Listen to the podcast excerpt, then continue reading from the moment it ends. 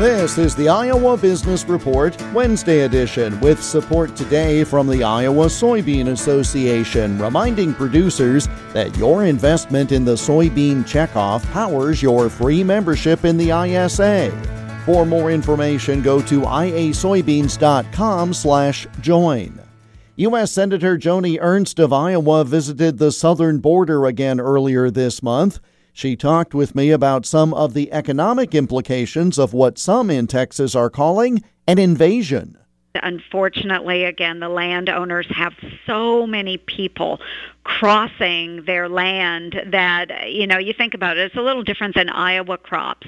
But a number of the ranchers and farmers down there, they grow maybe herbs, you know, to be sold in various grocery stores. And all these people are out there trampling through those fields, flattening those crops. They are producing human waste that goes onto their produce. It's really hurting their profitability, but it's also endangering the people that are on those lands.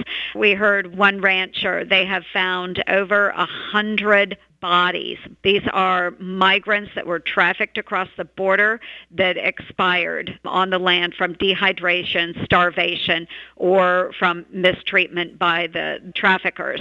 And their bodies are just left behind. What a ghoulish experience for these people who are just trying to live on the land, many of them fifth, sixth, seventh generation landowner.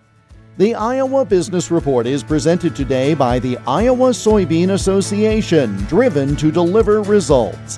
More for producers and consumers online at iasoybeans.com. I'm Jeff Stein for the Iowa Business Report.